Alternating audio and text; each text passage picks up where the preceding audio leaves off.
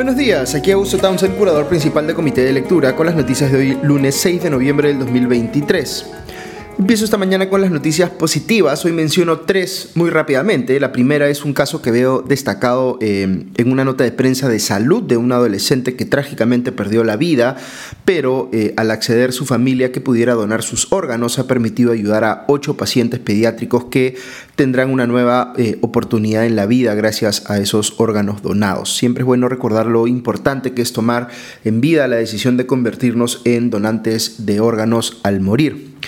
Luego destaco también que nuestro eh, compatriota Michael Pirpo Yance del distrito eh, del sur de Lima de Punta Negra se ha convertido en campeón mundial de bodyboard en la categoría juniors en el certamen de la IBC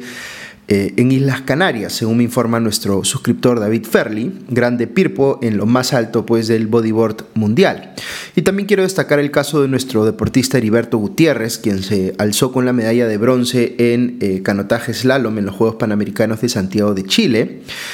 y fue convocado por el alcalde de Abancay, Raúl Peña, eh, para hacerle un reconocimiento, pero con una eh, valentía e integridad dignas de admiración. Gutiérrez cogió el micro cuando le iban a entregar el eh, galardón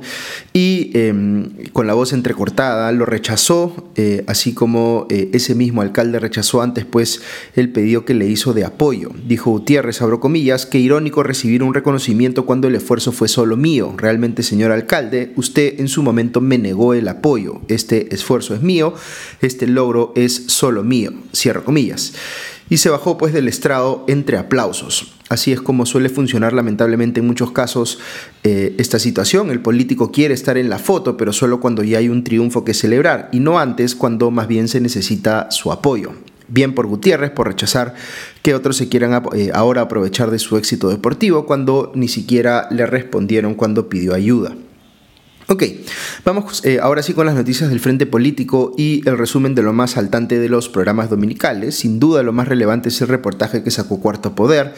en el que se muestran las actividades sospechosas que tiene Nicanor Boluarte, el hermano de la presidenta Dina Boluarte.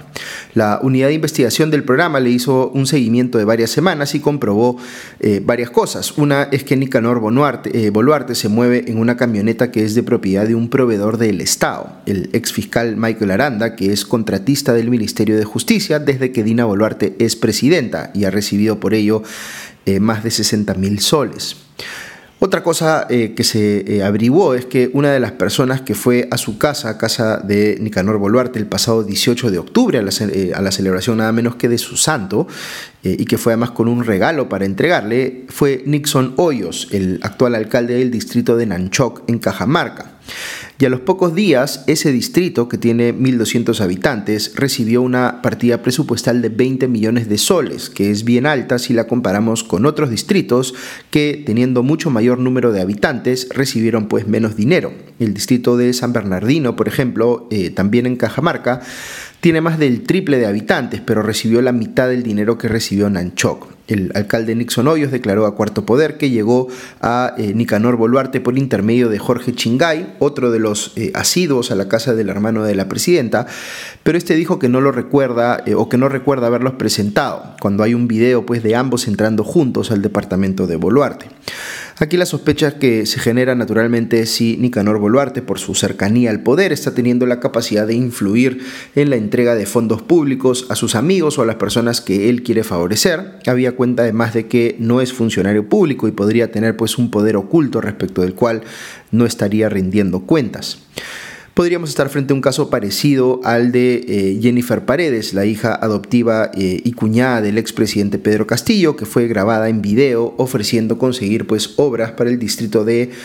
eh, Anguía cuando ella no era funcionaria pública, dando a entender que lo podía conseguir pues por su cercanía al poder.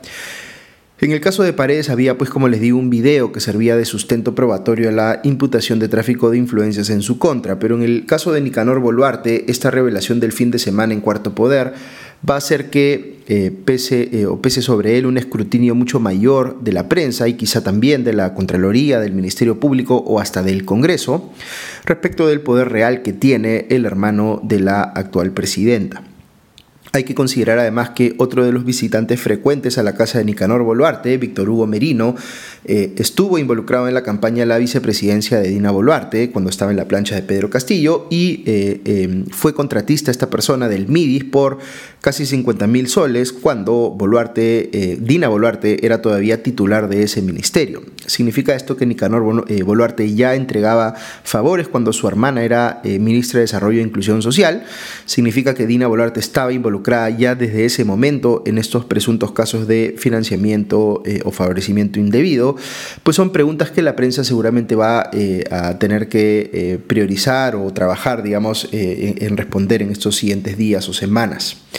Otro caso delicado que salió anoche en punto final de Latina es el seguimiento que hizo el canal de la denuncia que eh, el propio programa hizo la semana anterior respecto de que en la gestión de Rafael López Aliaga como alcalde metropolitano de Lima, las ollas comunes están recibiendo una menor cantidad de alimentos.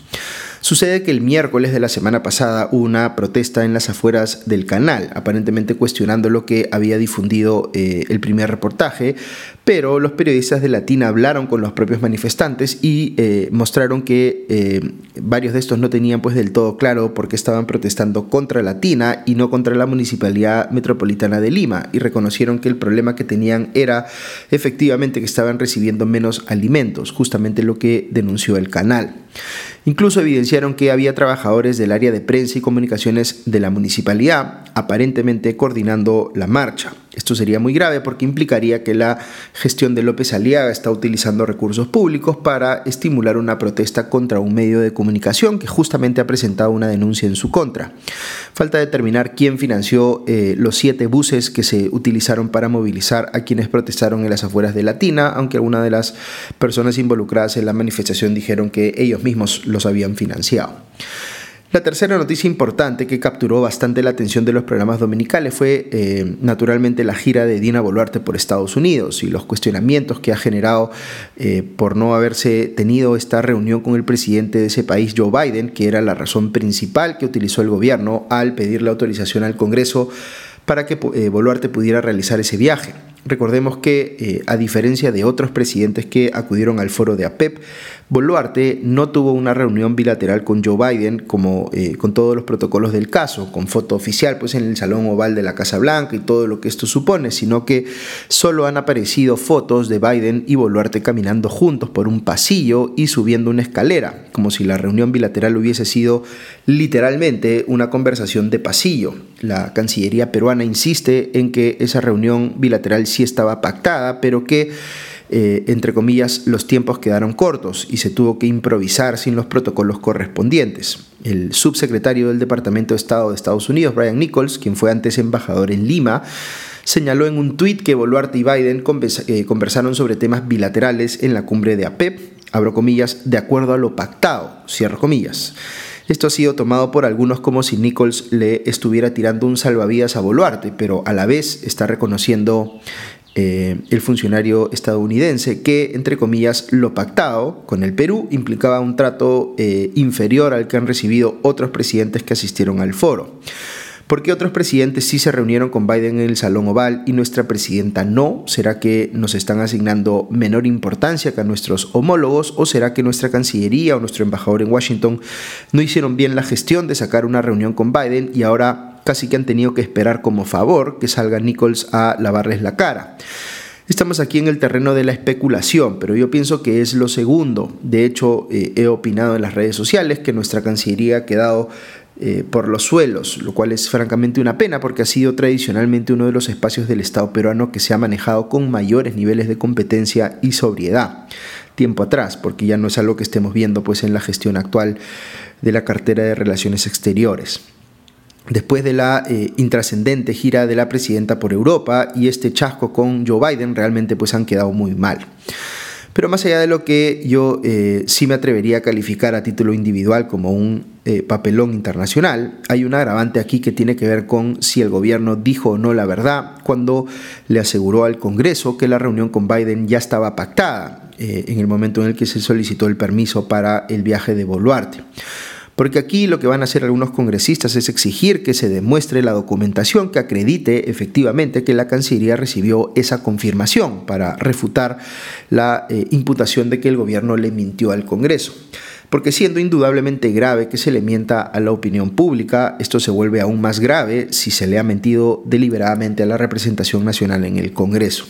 Y ya hay varios congresistas que se muestran muy eh, fastidiados por la posibilidad de que eso sea así y eso probablemente vaya a generar que eh, la visita que haga la canciller Ana María Gervasi al Congreso sea muy tensa. De hecho, ella ha pedido ir, eh, pero ha pedido que eh, se le permita ir acompañada del Ministerio de Economía y Finanzas, Alex Contreras.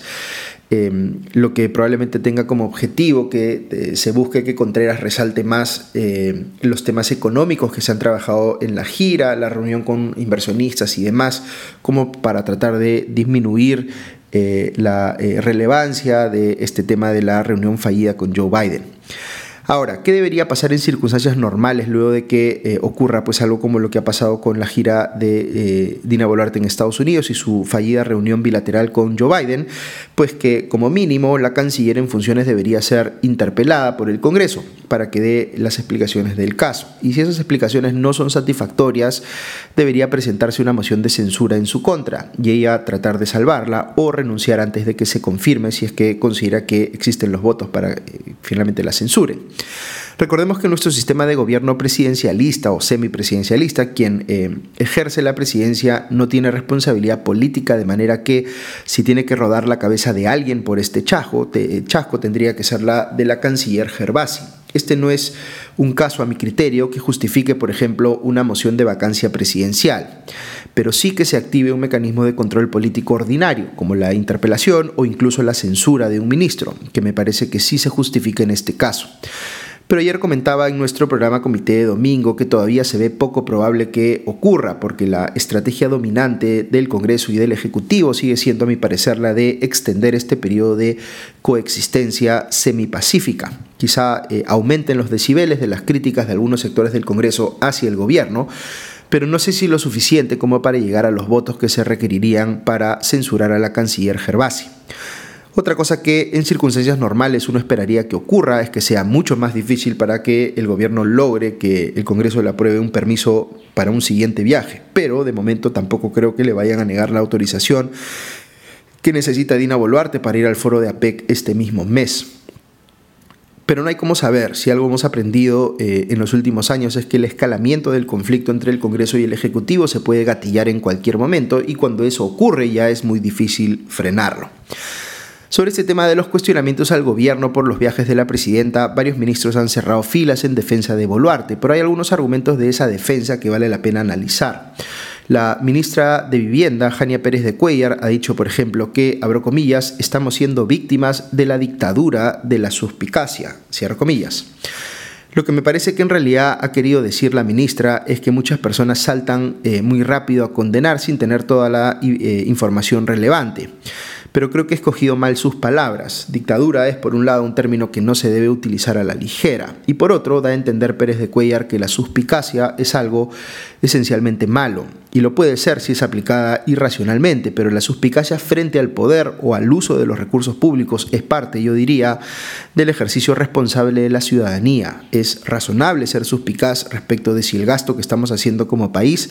en que viaje la presidenta está cumpliendo pues su finalidad y repagándose con creces en términos de beneficios para el país o si estamos gestionando estas giras de forma incompetente y más bien perjudicando la imagen internacional del país. Ser suspicaz respecto de estos temas, como le toca hacerlo pues a la prensa, no convierte a una persona en apologista de algún tipo de dictadura. Los funcionarios públicos en general deben entender que la suspicacia de los ciudadanos respecto de cómo ejercen su poder es completamente válida, de hecho viene con el trabajo. Ok, algunas cosas más sobre la agenda eh, política de esta semana. Para el miércoles está programada la discusión en el Congreso respecto de si destituyen o no a los miembros de la Junta Nacional de Justicia, a todos o a algunos dependiendo de si votan pues eh, eh, el informe emitido por la Comisión de Justicia como una propuesta para destituirlos a todos en bloque, que es efectivamente lo que sugiere el informe, o si deciden más bien bypasear ese informe y buscar que se vote individualmente, caso por caso, eh, respecto de cada uno de los integrantes de la Junta. Esta votación o esta discusión se va a dar o casualidad el mismo día en que se juega la segunda final del campeonato local de fútbol entre Alianza Lima y Universitario de Deportes, que es algo que con cierta frecuencia uno ve que pasa en el Congreso, que estas cosas delicadas las ponen en momentos donde la atención pública está en otro lado.